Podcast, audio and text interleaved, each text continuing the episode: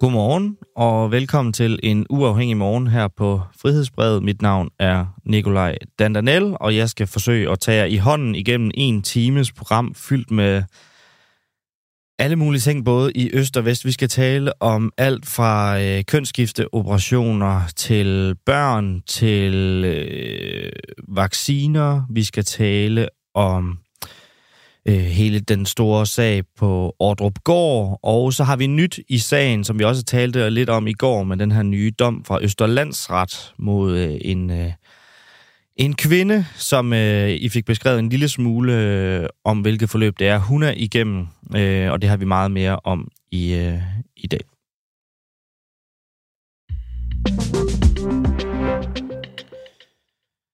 Hvad skal Kulturministeriet gøre ved den frygtkultur, som Ordrup Gårds museumsdirektør Anne Begitte Fondsmark har skabt ifølge 20 tidligere medarbejdere? Fødselsbrevet kunne i fredags afsløre en, øh, en perlerække af gruopvægtende beskrivelser af ledelsestilen på det nordsjællandske og i øvrigt statslige øh, museum Ordrup Gård, hvor Anne Begitte Fondsmark har været øverste direktør siden 1995. Øh, Ordrup Gård, de har ikke nogen bestyrelse, som så mange andre museer har, men de refererer øh, i stedet for direkte ind i Kulturministeriets departement. Og dem vil øh, du nu have ud af busken, Jane Møllenberg, museumsdirektør, kollega på øh, museet Enigma. Godmorgen. Godmorgen. Det skriver du om i, i Altinget. Hvad er det helt præcis, du forventer af Kulturministeriet? Øh, jeg forventer jo selvfølgelig, at nogen tager ansvar øh, og, og ser sagen øh, til, altså indvinder hver en sten i sagen. Mm. Og, og hvad, ind, hvad, hvad, hvad indebærer det? Øh, det indebærer, at øh, der bliver ført et ledelsesmæssigt tilsyn, som afdækker, hvad der måtte være af sager. Og sådan som jeg kunne læse mig frem til, så øh, er det sådan, at Ordrup Gårds direktør en gang om året kommer til en slags, man kunne vel kalde det sådan en lederudviklingssamtale i ministeriet, som er hendes øverste reference. Ja. Og det har hun jo så, må, må vi forvente, gjort siden 1995. Og det undrer da mig, at, at man ikke i ministeriet, hvis de her 20 medarbejderes udsagn står troende, Øh, at der måske var noget, der skulle ændres. Ja. Du skriver også, at øh, sagen kommer til at vise os, hvilken kulturminister vi har. Altså, hvordan kan en sag vise det? Ja, det kan den jo ved, at, øh, at øh, kulturministeren i sidste ende er museumsdirektørens øh, øverste forsatte. Mm. Og øh, øh, man forventer øh, som øh, borger, men sådan set også bare som at nogen påtager sig et ansvar her. Og for mig lyder det som om, at, øh, at den her sag har fået lov at flyve under radaren i rigtig mange år. Mm. Og når man arbejder i branchen, så er det jo ikke fordi, det er første gang, at, øh, at man hører om historier for at gå. Jeg har hørt om den slags historier i mange år. Så det vil øh, undre mig så, at øh, der ikke har siddet nogen af de departementer, som har været bekendt med, at det var sådan her forhold sig. Mm. Og det undrer mig især, at hvis man har haft den viden, at man ikke har handlet på den. Men må jeg, må jeg spørge, om det er måske en, en lille smule tidligt, du begynder at, at råbe så aktivt på, på handling? Altså artiklen og selve afsløringen er fem dage gammel. Mm. Synes ja, du... ja, altså, jeg tror ikke, at de medarbejdere, der har været ansat og øh, har forladt stedet igennem mange år, synes, det er et sekund for tidligt. Nej. Jeg tror måske nærmere, de synes, det er øh, alt for sent. Mm. Hvis, øh, hvis, og det øh, vil jeg gerne understrege, hvis deres udsagn øh, viser sig at, øh, at være sande, Øh, og øh, derfor synes jeg, at man forventer, at der er et ansvarligt ministerium, som, øh, som øh, øh går til handling. Og hvad den handling så måtte være, det er jo inden for ministeriets øh, rammer at beslutte det. Men det er da klart, at man ikke kan øh, have et museum, hvor at øh, medarbejdere bliver syge på stribe, og er kede af at gå på arbejde. Det er jo ikke meningen. Nej. Det, som ministeriet siger, det er, at de har indkaldt øh, direktør Anne-Begitte Fondsmark til en samtale, hvor hun kan redegøre for, hvordan hun forholder sig til kritikken. Altså, er det, det er en, en fin begyndelse. Er, er det nok? Det er en fin begyndelse. For, Øh, øh, altså det, det, det vil jeg jo lade en undersøgelse, mm. øh, som jeg synes, der skal til, øh, af de her medarbejderes oplevelser, holdt op imod, hvordan øh, direktøren selv øh, fremlægger sin sag. Det vil jeg lade den øh, undersøgelse øh, øh, konkludere. Men det er da klart, at hvis jeg var fortsat, øh, jeg sidder selv i en museumsbestyrelse et andet sted, mm. og hvis jeg oplevede det øh, som bestyrelse, som er det, ministeriet agerer som i den her sammenhæng, fordi museet ikke har en bestyrelse, så vil jeg da tage det altså grav alvorligt. Øh, og jeg synes ikke, at fem dage er, lang tid, er kort tid. Jeg synes, det er lang tid. Øh, hvis det virkelig forholder sådan, som de medarbejdere redegør for, så synes jeg, man skal handle med det samme. Ja. Og hvad, det, der gør det så presserende i den her sag, altså når nu der er 20 forskellige øh, beskrivelser, men de strækker sig jo også over tre forskellige årtier. Altså, hvad er det i den her mm. sag, der gør det så alvorligt for dig? Ja, det er jo et mønster. Øh, hvis det viser sig, at det, at det er sandt, øh, og øh, at direktøren har lov til over tre årtier at udøve en ydelsestil, som de fleste andre mennesker synes var øh, ikke bare upassende, men decideret skadelig, øh, så øh, kan jeg da kun sidde tilbage med en undrende over, at ministeriet som ansvarlig fortsat ikke har handlet. Jeg er udmærket klar over, at der går et museum, som klarer sig vanvittigt godt. Øh, der er fine besøgstal, der bliver produceret nogle i øvrigt virkelig seværdige, glimrende udstillinger, anmelderroste udstillinger. Men prisen er, at man har en arbejdsplads, hvor medarbejdere bliver syge af at gå på arbejde.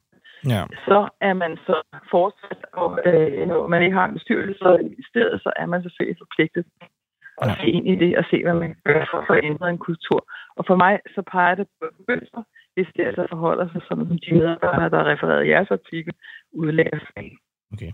Jane Møllenberg, museumsdirektør på Enigma. Tusind tak, fordi du havde tid og lyst til at være med her til morgen. Velbekomme. Og godmorgen til alle jer, der sidder og lytter med og skriver med allerede nu derude. Jesper Thomas Færlund Larsen, godmorgen. Jakob Lund, godmorgen. Susanne Kellerup, godmorgen. Martin Schalk, godmorgen. Karen Bukreits, godmorgen. John Lau, godmorgen. Katrine Visby, godmorgen. Gitte Johansen, godmorgen til jer alle sammen. Øhm, nu vil jeg gerne bede jer om at spidse ører. Det kan godt være, at I skal bære en lille smule over med, at jeg kommer til at tale i lang tid nu, men det er altså kun fordi, at den sag, vi skal behandle nu, den er, den er rigtig, rigtig interessant og opsigtsvækkende. Det drejer sig om, at øh, i årvis så har adskillige beskæftigelsesministre sagt, at syge borgere ikke skal i aktivering, hvis deres helbred bliver forværret. Det var også det, vi talte om i går. Det seneste direkte øh, svar på det, vi kan dokumentere, det er Peter Hummelgaard, der i dag er justitsminister, der i et folketingssvar i 2022 siger, jeg vil gerne understrege, at et jobcenter selvfølgelig ikke må henvise en borger til aktiviteter, som kan forvære helbredet. Det er klart. Det fremgår direkte af loven. Vi har en Halsbo Jørgensen i 2021, der siger, hvis der er risiko for, at borgerens helbred vil blive forværret, skal kommunen enten tilpasse eller afbryde indsatsen, eller tilbyde en helt anden indsats. Og listen den fortsætter med lignende øh, citater fra tidligere beskæftigelsesminister Troels Lund Poulsen i 2017, Jørgen Nergård Larsen i 2016 og vores helt egen Mette Frederiksen i 2012, der alle i folketingssvar siger noget nogenlunde lignende, at jobaktiviteter ikke må gøre borgerne syg. Men det vi taler om i går, det er den her nye dom fra den 28. april i Østre Landsret, som viser, at kommunerne fortsat tvinger borgerne til netop det, Øhm, og det nye, vi så kan fortælle i dag, det er, at advokaten på vegne af den klient, vi talte om i går, øhm, som jo i øvrigt er bevisligt selvmordstruet på grund af sin sygdom, men alligevel tvinges i arbejdsprøvning, de har nu søgt om at få appelleret dommen til højesteret. Og lige om lidt, så skal vi tale med øh, advokaten. Vi er i besiddelse af dommen, og vi har flere af den her klients dokumenter fra sin øh, sagsbehandling undervejs, og dem skal du høre lidt om nu. Vi er bekendt med hendes navn, og det var vi jo øh, det var vi også i går, og der nævnte vi det heller ikke. Øh, men for hendes skyld, så kalder vi hende et fiktivt navn. Øh, og vi kalder hende øh, Pernille i det følgende, men det er altså den samme, som vi talte om i går. øh, fra dommen, der kan man se en vidneforklaring fra en psykolog, der er godkendt specialist i psykotraumatologi, hvilket er en specialistuddannelse godkendt af Dansk Psykologforening. Hun har arbejdet i 20 år med traumatiserede mennesker øh, herunder mange af de noget tungere sager vedrørende traumatiserede flygtninge. Øh, hun siger som, i sin vidneforklaring, Pernille var et af de mest ødelagte mennesker, jeg har mødt. Pernille var meget præget af PTSD, angst, aurosal, flashbacks og dissociation. Sidstnævnte er en tilstand, hvor krop og psyke holder helt op med at fungere i nuet. Øh, Pernille havde rigtig mange flashbacks, hvilket var ret kritisk, fordi hun så hele tiden genoplevede sine traumatiske minder. Og bare lige en enkelt ting mere, inden vi går til selve spørgsmålet og til øh, at snakke med advokaten, og der går teknik i det. Øh, så bare lige for at beskrive, hvilken situation øh, Pernille har stået i. Så vil jeg gerne lige læse en passage op fra et møde, hun har med, sine, med det øh, behandlerteam i Københavns Kommune, som hun er til møde med. Der er en repræsentant fra Socialforvaltningen, en repræsentant for Beskæftigelsesforvaltningen, en fra Sundhedsforvaltningen, en sundhedskoordinator, øh, skråstrej læge, og en fra Børne- og Ungdomsforvaltning, øh, øh som samlet går under den betegnelse i det her, der hedder teamet. De byder velkommen og præsenterer sig. Øh, der informeres om formålet med selve mødet. Øh, Pernille græder og fortæller, at hun ikke gider at leve mere. Hun magter ikke mere, hvis hun bare kan få fred. Hun beder teamet om at tage sig af hendes børn og peger på datteren. Datteren er altså også med til mødet. Datteren græder også. Pernille siger til teamet, at de bare skal tage hendes kontanthjælp, fordi nu vil hun have fred. Teamet spørger til, om Pernille vil have hjælp i hjemmet, så hun bliver mindre afhængig af børnene. Pernille har prøvet at få en i hjemmet til at hjælpe sig, øh, og det var for meget for hende, og nu vil hun bare have fred. Teamet spørger datteren, hvordan hun har det, og Pernille afbryder, at teamet skal lade hende være. Øh, Pernille har bragt hende i sikkerhed i det her land, og nu skal teamet lade hende være. Øh, teamet spørger, om Pernille vil begå selvmord i dag, og der bryder datteren så ind og siger, at det får Pernille ikke lov til. Øh, Pernille svarer, at hun simpelthen er så træt. Hun har været på øh, psykiatrisk skadestue før. Øh, det er altså en... Altså, Pernille her altså bevisligt selvmordstruet under selve mødet. Det, der sker lige efter det her møde, det er, at teamet indstiller hende til et ressourceforløb i op til tre år. Værsgo at spise. Albert Gundersen, godmorgen. Godmorgen. Du er advokat fuldmægtig ved Emma Branding Advokater, der har repræsenteret hende, vi kalder Pernille i retten her. Øh, inden vi går videre til det nye her i sagen, har du så en reaktion på det her, du vil dele med os? Altså på, øh, på, på det notat? Øh, ja. Øh, ja, men altså det viser jo, hvor, hvor, hvad den var, hvor syg min, øh, min klient er og har været igennem hele det her forløb. Øh, altså alle læger har sagt, at hun ikke kan arbejde, hun ikke kan få det bedre. Mm. Og hvert kommunalt forløb vil kun kunne gøre hende dårligere. Og så kunne vi jo også høre øh, fra notatet, at hun var selvmordstroet. Mm. Og hvis jeg ikke så meget fejl, så lægen på det her rehabiliteringsteam ringer faktisk til øh, ja, min, min klients egen læge øh, efter øh, mødet, fordi hun er så bekymret for hende, øh, og for om hun vil gøre skade på sig selv. Og så siger lægen bare, sådan har hun haft det i mange år. Mm. Og et ressourceforløb er at trække tiden. Mm. Så hvis, du, hvis vi skal prøve, for det, det er jo en lang og en kompliceret sag, der strækker sig over helt vildt mange år, Øhm, og det nye, det er jo så nu, at I har, øh, I har i hvert fald øh, ansøgt om at appellere til højesteret. Men hvis du, skal, hvis du ligesom skal prøve at betegne den her sag, hvordan vil du så betegne den? Altså, sagen er helt simpelt sagt en sag om førtidspension. Øhm, og på grund af min klients alder er, er førtidspension den eneste sociale ydelse, hun kan komme på, hvor at kommunen ikke må presse hende ud i alle mulige forløb øh, og arbejdsprøvninger. Øh, så sagen den handler om, øh, hvorvidt en kommune må, må, må afvise førtidspension på, øh, på grund af, at borgeren ikke har været i et forløb, som kan gøre borgeren endnu mere syg. Og ja. vi, min, øh, den blev faktisk indlagt med, med, med selvmordstanker øh, kort tid efter, hun kom i det her ressourceforløb. Og hvis, må jeg prøve mig med, med, en, øh, med en udlægning, og så kan du sige selv, om den er forkert, men hun kan ikke få sin førtidspension, fordi der bliver konkluderet i dommen her, at hun ikke har øh, gennemgået arbejdsprøvning. Men hun kan ikke gennemgå arbejdsprøvningen, fordi hun bliver syg af det.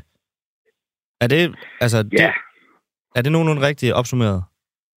Altså, det er lidt en catch-22-situation, og det er jo en helt vanvittig bevismæssig situation. Hun kan jo ikke løfte sin bevisbyrde mm. uden der er en risiko for, at hun kan få det værre, og i, i, i værste fald blive indlagt med selvmordstanker, eller ja, ja men der kunne være værre. Men det, der også er vigtigt at understrege, det er det, som Københavns Kommune og Ankestyrelsen har afvist førtidspensionen fra. Øh, og det er, at min, øh, min klient ikke er blevet arbejdsprøvet. Det, som øh, domstolene de afviser sagen ud fra, det er, at de ikke går ind i prøvelsen af, af, af afgørelserne, fordi det tager de simpelthen med. De har en meget tilbageholdende tilgang til de her sager om førtidspension, så der er egentlig ikke nogen effektiv domstolskontrol på, på området, og øh, der skal noget helt særligt til, før de går ind og tilsidesætter afgørelser. Og øh, vores synspunkt har været, at, øh, at min klientsag har været så exceptionel, øh, at domstolen øh, vil kunne foretage en vurdering af sagen. At mm. der har både byretten og landsretten altså sagt nej. Og det er vigtigt at sige, at det er derfor, vi har tabt sagen. Øh, i, ved domstolen, ved, øh, ved Ankestyrelsen og Københavns Kommune, mm. så er det fordi, at min klient ikke er blevet arbejdsprøvet. Øh, selvom det jo vil kunne gøre hende meget værre, øh, som alle læger har sagt. Og nu når I søger om øh, appel om, at sagen kommer for højeste ret, så udover at det er en meget, meget konkret sag med nogle, øh, hvad skal man sige, håndgribelige øh, problemer for din øh, klient, så skriver I også, at I øh, søger om at komme for højeste ret af principielle årsager. Hvad er det for nogle principielle årsager? Altså, alle sager er jo øh, konkrete, øh, men altså det principielle øh, juridiske spørgsmål, det er, sådan, det, det er kun det højesteret behandler. Og, øh, og det er kort sagt juridiske spørgsmål, hvor en afgørelse vil have indflydelse på andre lignende sager. Og øh, vi har jo desværre de seneste år set nogle eksempler på, øh, på borgere, der har fået det værre i deres møde med jobcentret, og hvor at de ikke har fået førstepension på grund af, at de ikke har været i forløb, som beviseligt vil gøre den dårligere. Mm. Og, øh, og øh, det, som en afgørelse fra højesteret vil kunne sige, det er, at den vil en gang for alle slå fast, hvad loven siger, og øh, sige om domstolene, de må prøve det her i de her helt ekstreme tilfælde, som der altså desværre har altså, som øh, været en del af øh, de seneste par år. Og, øhm, og hvad, skulle, hvad skulle dommen her, altså hvor, hvor, hvilken betydning vil den i så fald kunne få øh, for den række af sager, som, som der har været beskrevet? Altså hvis højesteret slår fast, at det ikke er lovligt at sende borgere ud i forskellige kommunale tiltag, når borgeren vil kunne opleve en alvorlig øh, forværing af, af tilstanden, så tror jeg, at det, altså, det vil jo have en indflydelse på, på, på, på, på andre øh, lignende, mm. lignende sager. Mm. Og det er den betydning, som vi går efter. Og det er det, vi prøver at få højesteret til, øh, til at tage stilling til. Og så er der også noget, noget politik i det, fordi som jeg har læst op til at starte med, så har adskillige beskæftigelsesminister gang på gang udtalt, at det må ikke være sådan, at, øh, at man via de aktiviteter, man bliver sat til, bliver, bliver syg af det. Øh, hvad, hvad, hvis jeg spørger dig, hvad er det politiske ansvar i den her sag? Altså, jeg er jo ikke politiker, så det er sådan lidt svært at svare, at svare på, men jeg kan prøve at komme med nogle bud på, hvordan jeg tror, at sagen kunne have været, været undgået. Og øhm, det er, at man for nogle år tilbage helt kunne anføre nogle helt klare lovregler for, at en syg borger ikke må sendes ud i kommunale tiltag, når alle læger siger, at det ikke er forsvarligt. Mm. Øh, altså nogle helt klare lovregler om det. Og så kunne man også overveje, om domstolene ikke kunne have en bedre mulighed for at efterprøve rigtigheden af de her sociale sager. Øh, fordi de prøver dem ikke, så der er ikke nogen domstolskontrol på området. Mm. Så øh, i nogle kommuner har det lidt været det, det, det vilde vesten, øh, og de har truffet nogle afgørelser, som jeg i hvert fald synes er altså meget svært at se rigtigheden i. Mm. Øhm, og altså, hvis man fik domstolen ind og kontrollerede, om, om forvaltningen ligesom foretog nogle rigtige vurderinger, så vil man, øh, så vil man langt den ad vejen kunne undgå det. Fordi så vil der være en konsekvens ved at træffe urigtige afgørelser. Ja, fordi at som, øh, som jeg hører dig øh, omtale problemstilling, så er problemstillingen nærmest ikke, at domstolene tager de forkerte beslutninger. Det er, at de slet ikke forholder sig til, eller forsøger at afprøve afgørelserne. Er det, er det rigtigt forstået? Der skal i hvert fald rigtig, rigtig, rigtig meget til, før at de, de går ind og afprøver afgørelserne, når det er det, der hedder bevisvurderinger. Ikke? Mm. Øhm, vi mener så også, at det her det er en, en, en vurdering af, øh, hvordan reglerne er. Og det vurderer de jo fuldt ud. Men øh, den vurdering, øh, det synspunkt har, øh, har Østerlandsret øh, ikke tilsluttet sig. Nu har I søgt om den her, altså om lov til at komme i, komme i, i højeste ret. Øh, hvad, hvad er næste skridt? Altså, hvad, hvad gør I i sagen nu? Altså, først skal vi ansøge procesbevillingsnævnet om at komme i højesteret. Øhm, og så hvis vi ikke får tilladelse til det, eller hvis vi taber sagen i, i, højesteret, altså det kunne jo være helt fantastisk, hvis vi vandt den, fordi så ville det jo have en stor betydning for, for en masse andre øh, borgere. Øh, men altså, så mener jeg, at der er nogen, der bør, altså, hvis vi taber sagen, så er der nogen, der bør kigge på loven og overveje, om det virkelig er sådan, reglerne skal være. Fordi, altså, når man bare læser sagsakterne, så lyder sagen jo vir- øh, helt vildt uretfærdig. Og, øhm, og det, det mener jeg, det, hvad det, det, det er der nogen, der burde kigge på, om man ikke kan finde nogle løsninger, så der ikke er en lignende situation, der opstår igen. Altså nu, nu læser jeg jo også et udpluk af, af sagen op, som lyder meget grofuldt, men er der, er der noget til forsvar for Øh, altså hvis, hvis nu jeg skal bede dig om øh, at være, hvad skal man sige, djævelens advokat, i stedet for at være, øh, hvad hedder det, klientens advokat, altså kan du se nogen øh, argumentation for, at tingene er foregået, som de ikke er foregået? Uh, det, altså, alle, alle de lægelige akter, vi har haft, de har sagt, altså, at vores borger tilstand er veje, kronisk osv., videre, hun ikke kan noget, at hun bare ligger derhjemme og får hjælp til alt af sin mm. datter, mm. og er et hvert forsøg på, at, øh, at arbejdsprøvningen det vil indebære en risiko for, at det er ikke nogen af de lægelige akter, eller af de andre akter, over, ud over kommunernes afgørelse og egenstyrelsens afgørelse, der, der, der, der går imod det her. Det, som øh, eller som Københavns Kommune og Egenstyrelsen mener, det er, at der også burde have været en arbejdsprøvning. Mm. Men det er der jo en rigtig god grund til, at, at det ikke har været muligt at gennemføre. Ja. Albert Gunnarsen, advokatfuldmægtig ved Emma Brammings øh, advokater. Tusind tak, fordi at du var med her til morgen. Jamen, øh, tak lige meget. Og I deltager flittigt derude, det er vi glade for. Henrik Glensbro skriver 5-6 medarbejdere til et møde med et pladet menneske. Hvad er meningen? Øh, Anders Viborg skriver, det er et sygt system, der presser en selvmordstruet ud i ressourceforløb. Stakkels kvinde øh, og datter, så skriver du jo det også godt at have dig tilbage, Dan Og det er dejligt at være tilbage, selvom at det er nogle øh, hårde sager, vi er igennem her. Øhm, og jeg tror faktisk også, at vi trænger til, jeg ved sgu ikke, om det bliver opløftende, men vi trænger i hvert fald til, altså hvis man har det lidt tungsindigt eller et eller andet, så kan man altid læse lidt om, hvad der foregår i Moderaterne.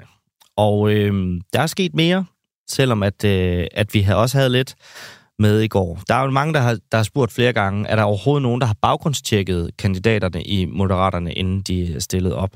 Og specielt når det kommer til Jon Steffensen, øh, der har vist sig at have så mange øh, skeletter i skabet, at man skulle tro, at, øh, at han kommer direkte fra katakomberne. Men det viser sig, at han faktisk er blevet baggrundstjekket, og det er BT, der nu kan fortælle det. Og for at gøre det hele, hvad skal man sige, fuldstændig komplet, så viser det sig, at det var ingen andre end indehaveren af netfise.dk, Jeppe Sø, der har en baggrund som journalist, der fik til opgave at undersøge fordele og ulemper ved at opstille Jon Steffensen som kandidat. Øh, Jeppe Sø har i processen talt med flere personer i teater- og scenekunstbranchen, der har kendskab til Jon Steffensen. Og BT har så talt med en af de skuespillere, der fortæller øh, om at have talt med Jeppe Sø øh, i forbindelse med det her baggrundstjek. Og skuespilleren ønsker ikke at stå frem med navn, så det er en anonym, men vedkommende siger, at vedkommende har fortalt Jeppe Sø om sit kendskab til, at Jeppe Sø skulle have udvist en opfarende og grænseoverskridende adfærd over for skuespillerkollegaer. Så mange af de øh, skandalesager, som Jon Steffensen nu har været igennem, de jo har drejet sig om. Så øh, således en lille smule måske opløftet.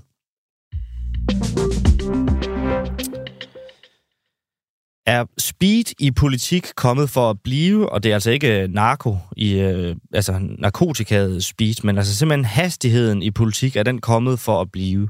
En ny analyse fra Cepos viser, at tempoet i lovbehandlingen i Folketinget er steget meget markant siden 2019. Øh, og selv i den korte tid, vi har haft øh, SVM-regeringen, der er det også steget. Og det er på trods af, at regeringen jo ville sætte tempoet ned, Jeg tror ikke, der er nogen, der ikke på et eller andet tidspunkt har hørt et øh, folketingsmedlem fra Moderaterne sige, at øh, der skal tages speed ud af politik. Øhm, Mette Frederiksen har også udtalt, at lovmøllen kører for, øh, kører for meget og for hurtigt. Jonas Herby, specialkonsulent i Cepos, godmorgen. Godmorgen. Du går helt vildt meget op i den her hastighed i, i lovbehandlingerne. Øh, hvor, hvorfor, hvorfor ligger det der så meget på sinde øh, at undersøge, hvor hurtigt det går med lovbehandlingerne? Det gør det egentlig af to grunde. Det er fordi, at både fra et demokratisk og et økonomisk syn, så er det en god idé, hvis politikerne de går så rigtig meget umage, når de vedtager nye lov. Mm. De her lov, de går jo ind og regulerer i bund og grund voksne menneskers øh, liv, og, og derfor er de også ligesom krav på, at, at de gør så meget umage. Og øh, det bliver jo et demokratisk problem, hvis det er, at man ikke, altså hvis det bliver vedtaget et lov, uden at man rigtig føler, at man har mulighed for at komme, i, komme til ord, altså at kontakte sine lokale folketingspolitikere, eller hvis øh, interesseorganisationer så noget ikke har mulighed for ligesom at komme og så sige, at den her lovgivning har en eller anden utilsigtede konsekvenser, eller hvad det nu kan være, der kan være til, til lovgivningen. Så hvis, mm. ikke den, hvis ikke der er tid til det, så kan det være et demokratisk problem. Og det bliver også et økonomisk problem, for hvis man vedtager nogle love, som ikke fungerer, som man havde forventet ude i virkeligheden, jamen så risikerer man jo meget nemt at påføre borgere og virksomheder nogle, nogle omkostninger, som de kunne være sluppet for. Mm. Og, og derfor, er det, derfor er det altså vigtigt, at politikerne de tager sig god tid til at forvente hver en sten igennem lovgivningsprocessen. Okay. Og hvis vi skal tage altså de konkrete tal, som nu er med i, øh, hvad hedder det, i jeres analyse her, så det er lovbehandlingstiden, øh, hvor at øh, I har talt antal dage fra fremsættelse til tredje behandling. Altså, der er jo flere forskellige behandlinger i Folketinget. Og vi skal tage dem tilbage fra Anders Foghs tid. Øh, der gik der i gennemsnit, ifølge jeres tal, 76,6 dage. Og så er tallet lige så stødt faldet til 67 under Lars Løkke, 64 Helle Thorning, 63 under Lars Løkke, og så begynder det altså at gå stærkt øh, under Mette Frederiksens øh, soloregering, 54, og nu 44 dage under SVM-regeringen. Hvad er det et udtryk for? Ja, det, det er et godt spørgsmål. Altså det, vi kan se i tallene, det er, at det, øh, det går hurtigere, og det gik også meget hurtigere før coronapandemien ramte landet. Mm. Så der, ved, ved valget i 2019, der fik man altså et folketing ind, som på en eller anden måde har været villig til at, at køre lovgivningen hurtigere igennem. Hvad der præcis er skyld i det her, det er faktisk øh, lidt svært at sige øh, endnu. Mm. For det er jo ikke det er jo ikke regeringen, der bestemmer det her. Altså, det er jo ikke Mette Frederiksen, for eksempel, som sidder og bestemmer, hvor hurtigt lovgivningen skal gå. Det er faktisk Folketinget, der bestemmer det. Men de kan jo godt blive hvis ikke de er opmærksomme på det her, kan de jo godt komme til at, at følge en eller anden dagsorden, som andre har sat, ja. uden rigtig at tænke over, at øh, hey, vi gør egentlig tingene meget hurtigere, end vi plejer at gøre. Hvad så, hvis vi skal tage de, nu siger du, det er et demokratisk problem, og der kan være nogen, der ikke kan blive hørt. Hvad er konsekvenserne ved, at øh, lovene bliver behandlet så hurtigt, som I kan fremvise?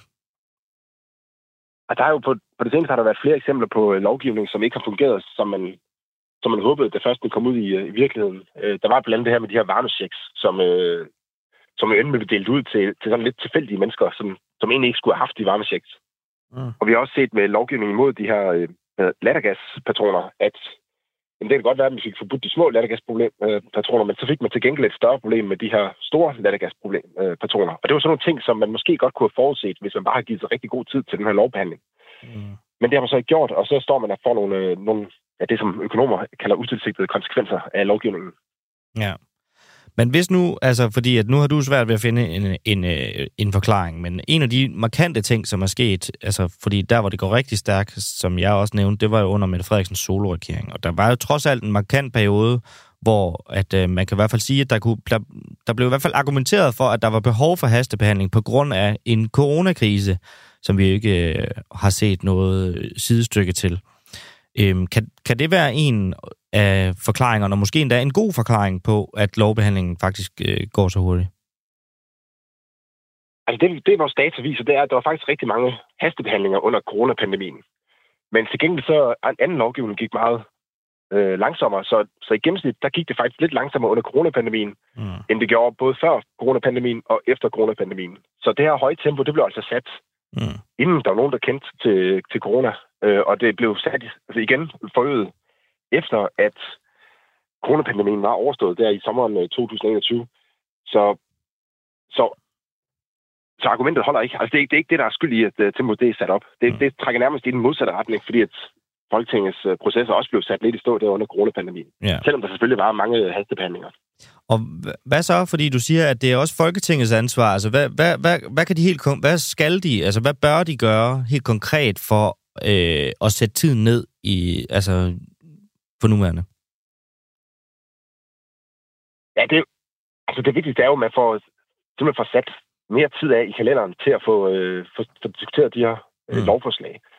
Så, øh, så hvis man sidder som konkret folketingsmedlem, så er det måske det, man kan gøre, det er jo også at sige, jamen, hvorfor er det egentlig, vi skal behandle det her på næste udvalgsmøde? Kan vi ikke vente to eller tre eller fire udvalgsmøder, før vi, øh, før vi tredje behandler det her? Mm. Øhm, for, for der er jo ingen grund til, altså der er, det er meget, meget sjældent, at der er grund til den her hastværk. Det er rigtigt nok, man kan jo godt argumentere for det under coronapandemien, at nu skulle man gøre noget hu hej øh, ja. vilde dyr, ikke? For der er opstået en, en krise, som, som kom som ny for en klar himmel. Ja. Men sådan er det jo ikke med langt de fleste problemer i samfundet. Det er jo noget, som har... Altså, for eksempel de der gaspatroner. De var jo Altså, de har været tilgængelige i, i meget lang tid, men så pludselig man blev opmærksom på dem, og så, øh, så kan man jo lave noget lov, men sådan en lov kan man jo sagtens være et halvt eller et helt år om, uden at, der er, altså, uden at det har store konsekvenser for samfundet. Så, så jeg tror, at de er nødt til ligesom at hæve barrieren for, hvornår tingene haster. Mm. Altså, det er ganske få ting, der, der haster i lovgivningsprocessen.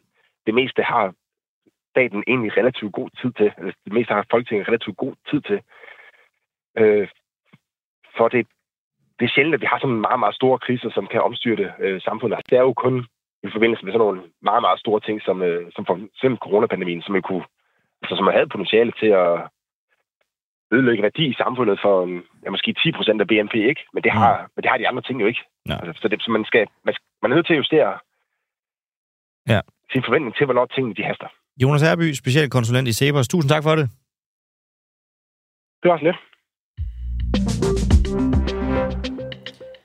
Ja, så lad os da lige tage en øh, nyhed mere. Det er nemlig i Region Hovedstaden, der har man opsagt samarbejdet med seks ansatte, efter de har snedet i den 13-årige pige fra kidnapningssagens journal. Det er Region Hovedstaden selv, der skriver det ud i en pressemeddelelse. Og I kan måske huske, hvordan 11 medarbejdere i Region Hovedstaden blev øh, sendt hjem den 19. april, fordi man mistænkte dem for at have søgt på pigens journal, uden at have nogen faglig grund til det. Og nu er der i hvert fald øh, seks af dem, hvor at samarbejdet er blevet opsagt. Øh, to medarbejdere fik meget hurtigt lov til at komme tilbage igen på arbejde, fordi de altså havde en faglig grund til at kigge i øh, journalen. Og så er der øh, to medarbejdere, som ikke er blevet øh, opsagt, men som har fået foretaget andre ansættelsesretlige skridt, som det hedder så.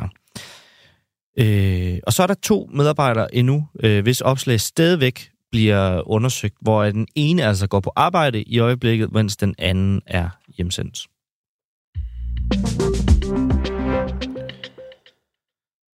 Kan man være født i den forkerte krop, selvom man er et barn under 18 år? I, øh, det er jo noget, der har været diskuteret meget, meget kraftigt. Hvordan skal man forholde sig til de her øh, kirurgiske og medicinske kønsskiftebehandlinger til børn under 18. Og i går der fremsatte Nye Borgerlige med Kim Edberg i spidsen så et nyt forslag til en folketingsbeslutning om et forbud mod kirurgiske eller medicinske kønsskiftebehandlinger af børn under 18 år. Kim Edberg, godmorgen. Godmorgen. Kan man godt være født i den forkerte krop, selvom man er et barn under 18? Ja, det kan man godt. Hvorfor vil I så forbyde de børn øh, at starte en medicinsk kønsskiftebehandling i det tilfælde? Fordi at, øh, nu sætter du de børn, dem der er født i den forkerte krop, og dem der bliver behandlet i den samme boks, og det er det, der er hele problemet. Mm. Vi kan se, at der er diagnostikken, det, det siger de selv, dem der foretager behandlingen, den er et skøn. Der er ikke øh, der er ingen empiri, der underbygger, at det virker. Og, og vi kan se, at der er mennesker, der kommer ud på den anden side af den her behandling, som fortryder. Øh, og fordi det er irreversibelt, og fordi det er øh, et indgreb, som simpelthen skifter dit køn, øh, så, øh, så synes vi simpelthen ikke, det er rimeligt. At når vi ikke er mere sikre på, at det her, det, øh, det, det bliver givet til det rigtige, øh, at, øh, at vi sætter vores børn, og det skal vi jo huske. Dem, der, dem, der bliver ødelagt af det, det er jo også børn. Så, så derfor så vil jeg have et stop for irreversible behandlinger. Og når du nu fremsætter det her med, at man kan se, at det ikke, at det ikke virker, altså hvad bygger du det på? Men det bygger jeg på de øh, mennesker, øh, som jeg har mødt, som har fortalt mig, at, øh, at de har fortrudt. Fordi at behandlingen virker, det skal man jo lige huske på. Altså hvis du giver en dreng øh, hormoner, så, så, så stopper vi hans pubertet, og han ender med en mikropenis. Hvis vi giver en pige hormoner, mm. så gør vi det samme, og sørger for, at hun ikke kan blive gravid. Så, så behandlingen virker. Men... Det er bare problemet med, at vi ikke ved, om, om dem, der vi giver behandlingen, at det, du... det er en behandling, de skulle have haft. Du baserer det på de mennesker, du har mødt. Hvor mange er det? Jeg baserer det ikke på dem, jeg har mødt. Og det var bare jeg det, du lige sagde? Det. Ja, ja, men ja, okay. jeg, baserer, jeg baserer det, fordi jeg har haft samtaler med, med både mennesker, hvor det har virket på, og mennesker, det ikke har virket på. Og hvad det hedder, problemstillingen, problemstillingen er jo i det her, så, men, men er, Kim Edberg, må, jeg, må jeg bare lige uh, anholde det hurtigt? Så det er, altså, det er baseret på samtaler, du har haft, og nu er det så både med nej, folk, det virker nej, nej, for, og folk, det ikke virker for? Nej, det, det, ja, det er baseret, det, nu gør jeg mine ting øh, ordentligt. Så det er både baseret med, at jeg har snakket med mennesker, fordi at øh, grafer, de kan leve, og så er det baseret på undersøgelser. Og den sidste undersøgelse viser jo, at op imod 30 procent, de fortryder den her behandling. Mm. Altså det er 30 procent. Nu skal jeg prøve lige at holde det her med, og det er altså 30 procent, som vi har ødelagt. Og det er børn. Mm. Det er ikke i orden. Men der er så også 70 procent, som så ikke fortryder. Det er rigtigt. Det er rigtigt. Og, og, worst case, og dem, vil du så, dem, vil, dem vil du så gøre det forbudt for at få den kønsskiftebehandling, som... Indtil øh, de bliver voksen, ja. Men det er jo ikke sådan, at man bare som, øh, som teenager eller barn kan gå ned og så få den her behandling. Det er jo et lægefaglig vurdering, der skal bakke op om, at det er den rette behandling for en. Men, øh... ja, men, men, men lægefag, nej, det er ikke en lægefaglig vurdering. Det er læger, der vurderer. Mm-hmm. For der er ingen faglighed i det. Og det siger de selv. De indrømmer selv, der er ingen diagnostik, øh, der kan bevise det. De siger selv, at de er i tvivl om virkningen, både kort tid og lang tid. Og mm. så siger jeg som politiker, hvis de siger det, altså de mennesker, der sidder og laver hvis de selv er i tvivl, mm. så skal politikeren øh, beskytte vores børn. Øhm, men de 70 procent, som jo så ikke, hvad, hvad skal man sige, fortryder her, altså hvorfor er det en god ting, at, øh, at de ikke skal have mulighed for at få den behandling, selvom det så, lad os sige, lægens anbefaling? Fordi det, man hører her, fordi at vi kan ikke tage en risiko på 30, vi vil aldrig acceptere det her på andre områder. 30 procent fejlbehandlinger, det vil vi aldrig acceptere. Men, men, men jeg bliver bare også nødt til at anholde, at vi bliver nødt til at, at, at også huske, at der er mennesker, der har brug for behandling. Mm. Men så indtil de har gennemgået deres pubertet og blevet vokset, så bliver vi altså nødt til at gøre det med, med samtaler og kognitiv behandling, og hvad vi ellers kan hjælpe dem med. Det eneste, min anke er på det her, det er nemlig ikke, og det, det er virkelig vigtigt, for jeg har ikke, jeg har ikke en interesse i at køre det her op, sådan noget, øh, den ene side og den anden side. Men, men, men vi bliver bare nødt til lige at sætte bremsen i. At svenskerne har lavet en, en, en analyse, hvor de sætter bremsen i og siger, at det her det kan kun bruges som forsøg. Og så mm. siger jeg bare, vi skal ikke lave forsøg på vores børn, men, men helt, vi skal hjælpe dem, der har behov, bedst muligt vi kan, men bare ikke med noget, hvor vi ikke ved, om vi ødelægger mere, end vi egentlig gavner for nogle mennesker. Det, man kan høre med, med nogle af de, øh, de mennesker, som fortæller om, hvordan det er at være født i en forkert krop, det er, at man kan føle, at det er meget, meget øh, invaliderende ja. øh, for ja. dem. Øh, du er ikke bange mm. for de konsekvenser for de børn, der så må vente indtil de er 18, før de kan komme i gang med en behandling, øh, som de i hvert fald selv føler, at øh, der er meget, meget vigtigt for dem. Altså, du er ikke bange for de konsekvenser, det kan have for de børn, der må vente indtil de bliver 18? Jeg synes, det er træls, at de har de konsekvenser. Det synes vi, det er. Men, men virkeligheden er bare, at jeg er mere bange for, at de 30 procent, vi, vi tager fejl af, for der findes jo behandlinger, som ikke er hormoner og som ikke er kirurgi. Og kirurgi er aldrig blevet brugt i Danmark, det skal lige sige. Men der er en mulighed for det. Men må jeg så spørge... Jeg er bare mere bange for... Ja, ja. Jeg, jeg er bare mere bange for, at vi gør noget, som, som vi, vi gør, fordi vi synes, det her det var bare en, en fin måde at, at hjælpe de her mennesker på. Fordi der er ingen de mennesker, der har problemer. Altså, det, det, det, det, de har det virkelig skidt. Altså, det har de. Så jeg kan ja. godt forstå, hvorfor at, at, det, at man tænker det, men der er bare en bagside af mønten, vi er altså også bliver nødt til at, kigge på. Hvorfor, øh, eller hvad vil du så gøre, de 70 procent, som ikke fortryder, som jo så i fremtiden ikke, øh, hvis du får øh, altså, øh, held med at få gennemført, hvad, hvad, skal der, hvad skal der så gøres øh, for de 70 procent, som jo øh, i fremtiden ikke kan få den behandling, som de gerne ville have haft? Alt mellem himmel og jord, som ikke er irreversibelt. Hvad, Fordi hvad? det er børn, der har ondt. Altså, så, så, men det er jo, når vi ikke er ude i det her, så er det jo, øh, så er det jo primært øh, psykolog, psykiater, samtaler, og støtte dem og hjælpe dem igennem den her periode, indtil de er 18 år gamle, mm. selv kan træffe et voksen valg og stå på mål for det. Mm. Okay. Kim Edberg Andersen, øh, folketingsmedlem og sundhedsordfører for Nye Borgerlige. Tusind tak, fordi du var med. Ja. Tak, selv tak. God arbejde. Hej. Og nu fik jeg fortalt i, øh, i starten, at det var øh, corona-vacciner, og det er faktisk forkert. Det er tests til øh, corona, øh, til, for covid-19, som det skal dreje sig om nu. Det er det amerikanske lægemiddelagentur FDA, der i hvert fald har valgt at tilbagekalde intet mindre end 500.000 hjemmetest til øh, corona, og de opfordrer altså nu selv amerikanerne til at smide de omtalte test i skraldespanden. Det er BBC, der skriver det. Øh, tilbagekaldelsen kommer på grund af bekymring for, at de såkaldte hjemmekits kan være forurenet og dermed udgør en risiko. Øh, så det er altså en risiko for, at de kan være kontamineret, øh, som det hedder. Og ifølge BBC har lægemiddelagenturet udtalt, at der er alvorlig bekymring for bakteriel forurening. Og derfor så skal de nu altså tilbagekaldes.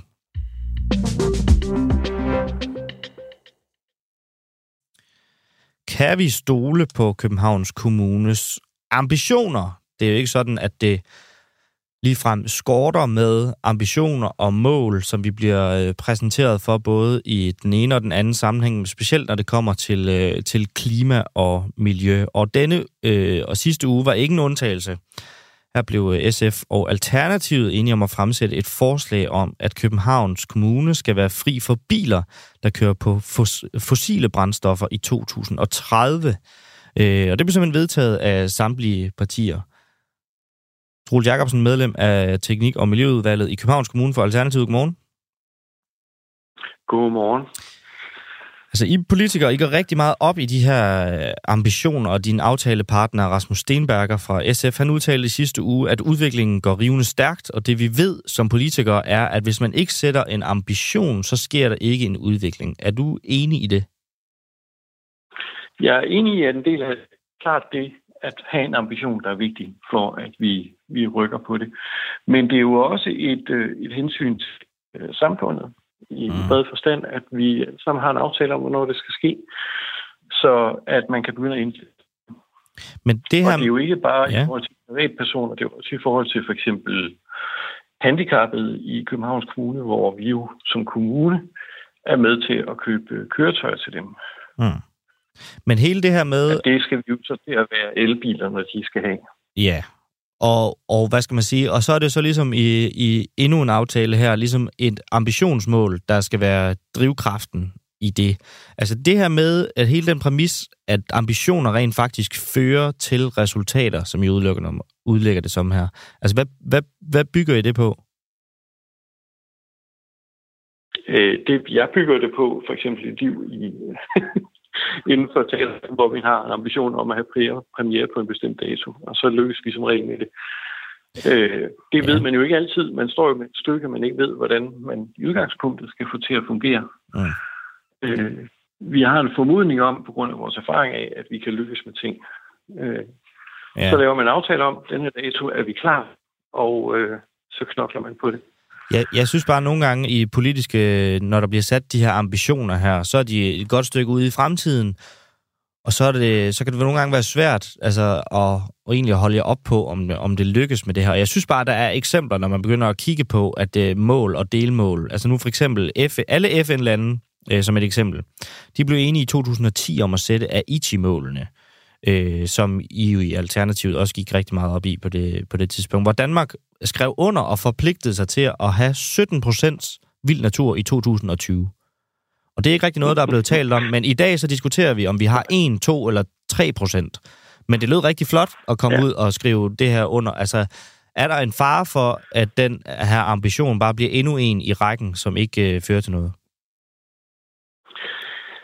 Øh, det kan jeg jo ikke. Det er der jo altid. Altså, jeg synes for eksempel, at nu bliver der jo lavet, faktisk lavet et ændringsforslag på mm. vores forslag. Ja. Og det var jo netop sådan et ændringsforslag, der gik ud på at bløde det lidt op. okay. Hvor vores udgangspunktet var at have en, altså en rigtig hård deadline, hvor det var det, vi forpligtede os på. Ikke? Mm. Øh, så blev det jo blødt op med, at ændringsforslaget gik ud på, at så skulle der også ligesom laves noget analyse, og noget, også om det nu lige var i 2030, men måske kunne nå det, og så videre.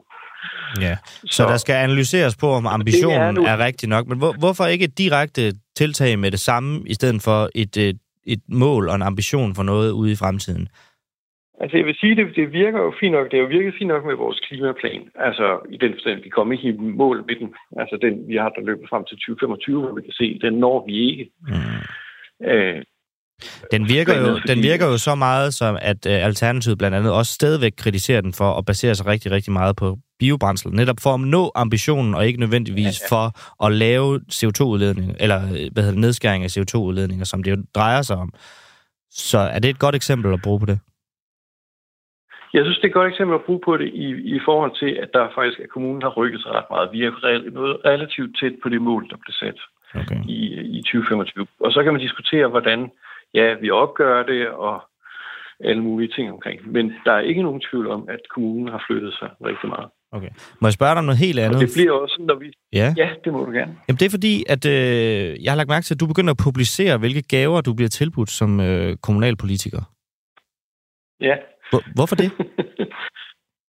øh, fordi, altså, i Alternativet, det vi var lidt uheldige at kalde en, en ny politisk kultur, handler jo, kan man også bare sige om, at vi skal have en ordentlig politisk kultur. Mm. At den, jeg ved ikke, hvor nyt det nødvendigvis er. En del af det handler jo også om, at, øh, at hele det der omkring politikerleden, at, at vælgerne har mistet tillid til politikere som sådan. Og det er ret afgørende fra, for, for mig at se, at hvis vi skal have et fungerende demokrati, så, så skal den tillid helst er ret meget top. Og en del af det er jo også, om man kan have tillid til, at vi ikke er på, påvirket på uheldige måder. Ja, kan du, kan du prøve at nævne nogle eksempler på noget af, det, du blevet, noget af det, du blevet tilbudt? Ja, men altså det, der jo har udløst den debat, vi har rejst, det er det Tivoli-kort, øh, som det ligesom er tradition. Øh, et guldkort til Tivoli, som det er en tradition, at øh, medlemmerne af borgerorganisationen i København modtager mm. som gave for Tivoli. Og det er åbenbart noget, der går mange år tilbage. Det er ligesom bedre. Det gør man bare.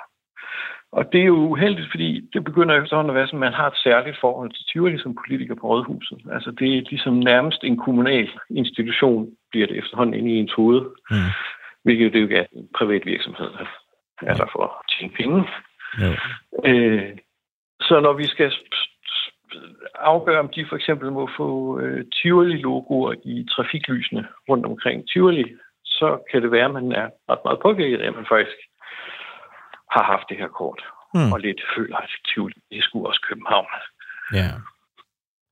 Nå, jamen det var også bare lige et, øh, et, et øh, sidespring. Og så til, tror du, I lykkes med det her med at, at, øh, at få Københavns Kommune fuldstændig fri for biler, der kører på fossile brændstoffer om, det er jo seks et halvt år fra nu? Det er godt nok mange øh, mennesker, der skal have skiftet deres bil ud. Øh, det er det. Øh, der er heldigvis en del, der allerede er gået i gang. Øh, det springende punkt bliver jo, om øh, Folketinget gør, som de har lovet os, netop at give os mulighed for emissionszoner. Det er et lovforslag, der ligger i Folketingets bunke af lovforslag, og det skal helt snart vedtages, så vi kan begynde gradvist at rulle ud, at der er områder af byen, hvor man ikke kan køre med fossile biler. Ja. Okay. Men igen, tror du, Tror du, I lykkes? Tror du, det lykkes? Tror du om 6,5 år, at, altså, at, at det kan lade sig gøre? Jeg ved ikke, hvor mange øh, 100.000 biler, der kører på fossile brændstoffer lige nu, men det er i hvert fald mange, kan man Nå, se i trafikken hele tiden. Selvfølgelig kan det, det kan jo godt lade sig gøre. Jeg frygter, at vi ikke kommer i mål med det, ja, hvis vi ikke får fingrene ud. Det gør mm. jeg helt klart. Okay. Altså, og jeg hvis Folketinget ikke får fingrene ud. Troels Jacobsen, medlem af Teknik. Ja. ja. Ja, der var skulle lige ved at lukke dig ned, men mens du var ved at sige noget vigtigt der. Nej, det var ikke specielt vigtigt. Ja, selvfølgelig kan vi, hvis vi vil. Altså, det, det ved vi jo om os mennesker. Når vi beslutter os for noget og arbejder sammen, så kan vi jo lykkes med ting. Mm. Okay. Lad os se, om det lykkes den her gang også. Troels Jacobsen, medlem af Teknik- og Miljøudvalget i Københavns Kommune for Alternativet. Tak for det. Selv tak.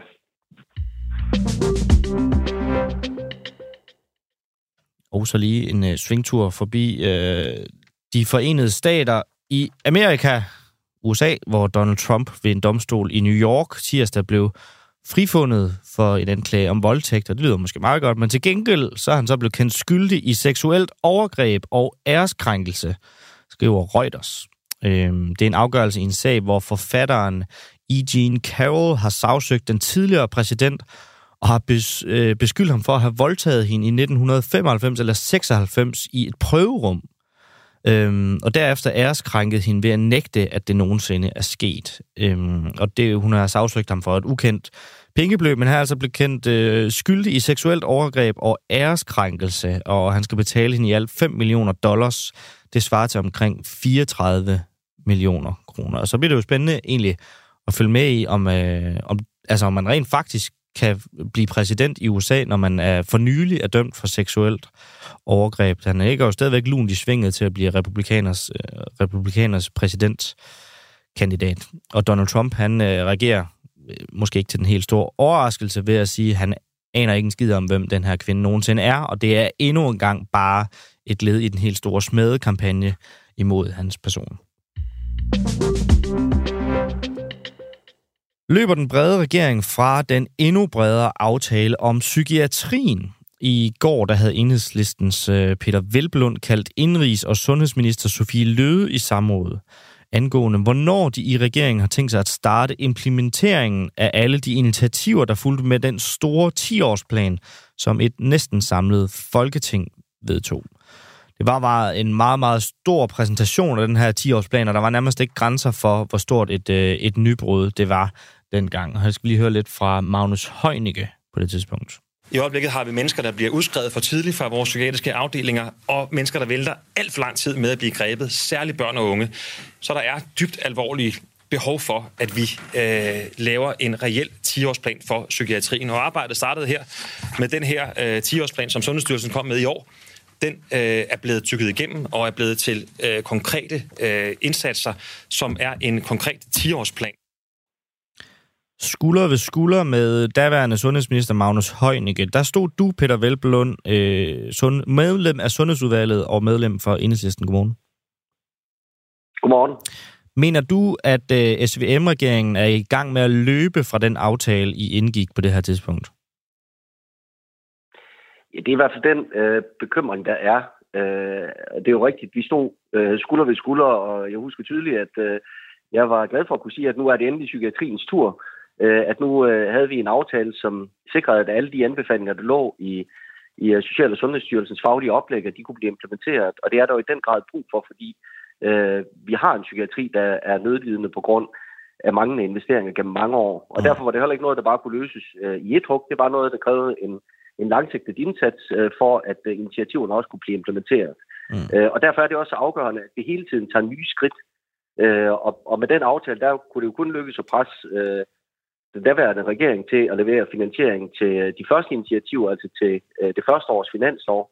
Øh, men med den klare forventning, og det står der jo også i aftalen, at partierne forpligter sig til at gennemføre de resterende initiativer og løbende finde den nødvendige finansiering. Mm. Og det er jo der, hvor vi mangler at få et klart svar fra regeringen på, ja, hvornår kommer man i gang med de næste initiativer? Altså nu er de første taget.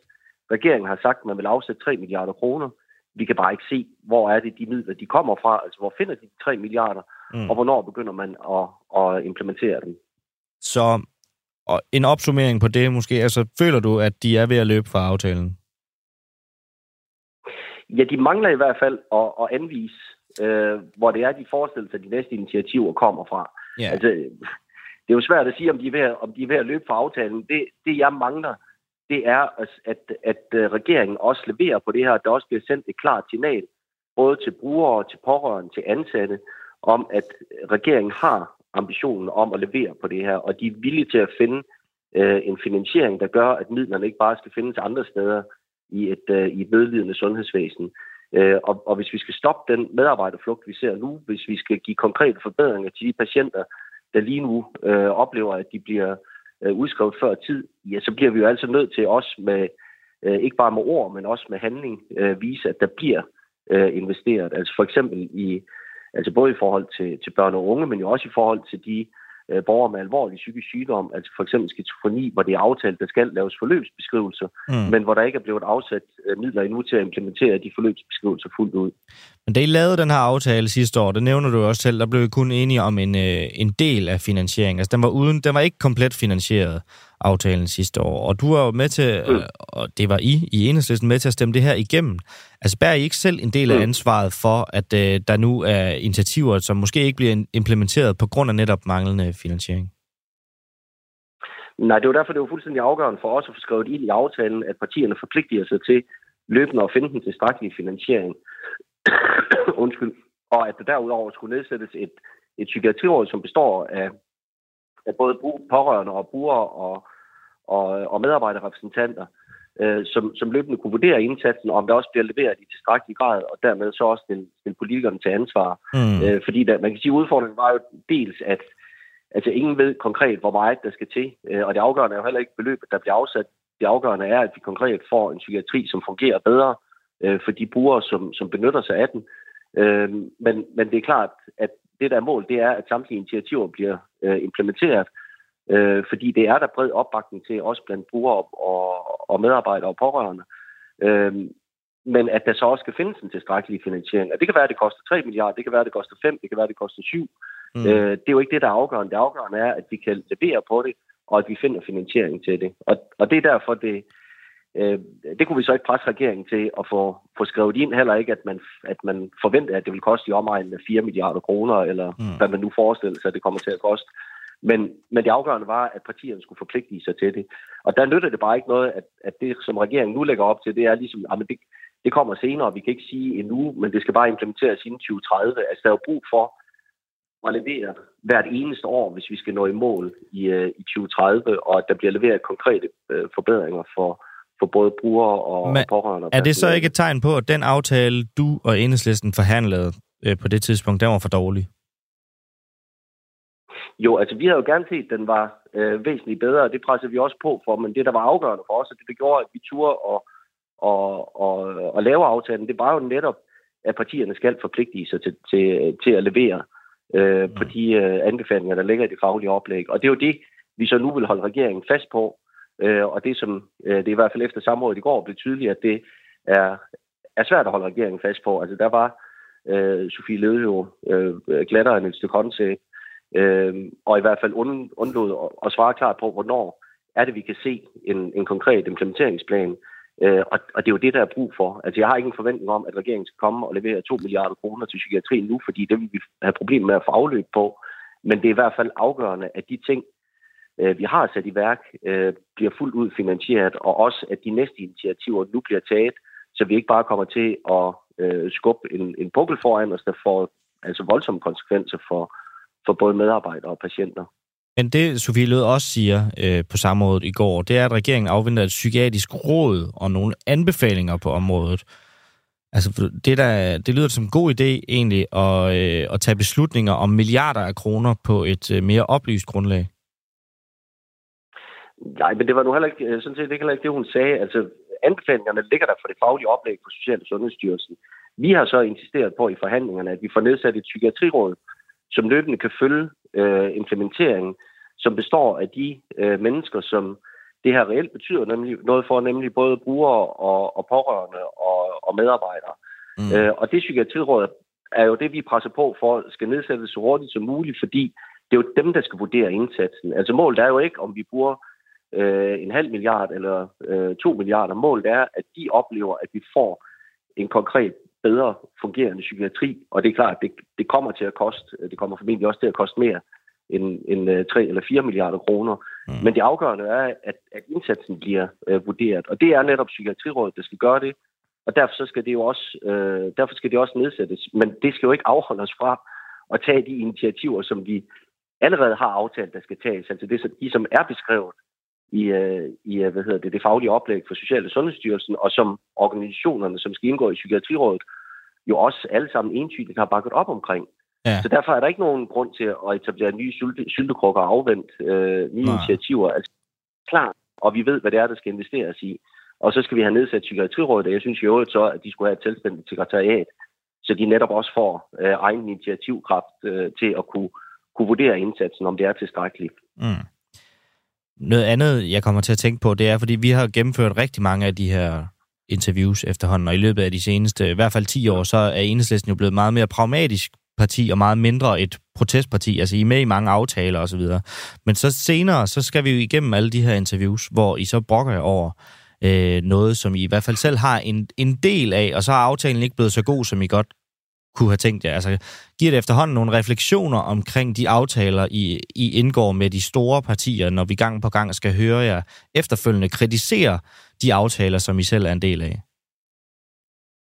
Jamen, vi har jo to formål. Det ene, det er at sikre, at de aftaler, der bliver indgået, at de er øh, så tilstrækkeligt klare og så gode, at øh, vi kan sætte en underskrift øh, under på den.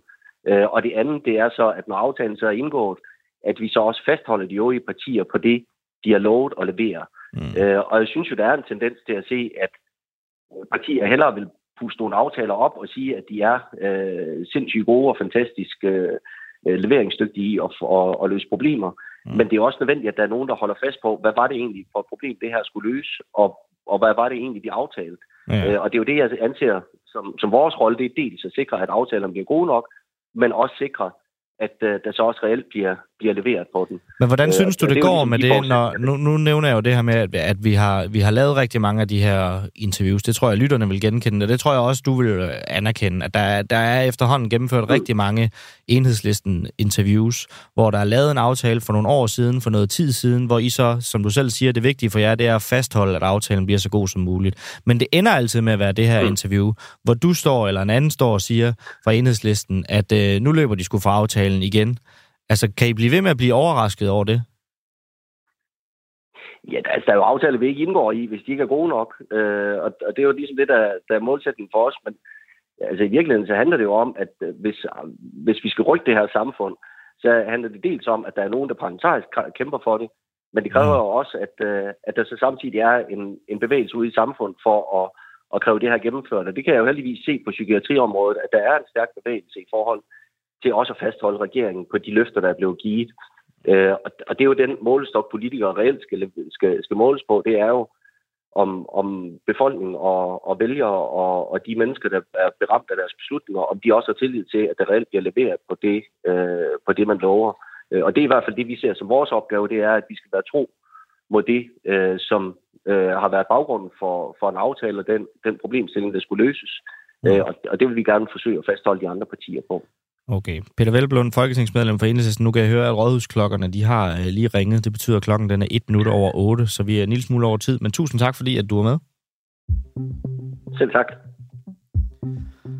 Så når vi ikke mere for i dag. En time er gået, og øh, vi er tilbage igen i morgen. Både mig og Christian forhåbentlig. I øh, teknikken i dag, der sad Oliver Nobbenau, redaktør var Peter Svarts, og mit navn er Nikolaj Dananel. Og endnu en gang, som altid, tusind tak, fordi at I skriver så aktivt med i vores kommentarspor, og så lyttes vi ved igen i morgen.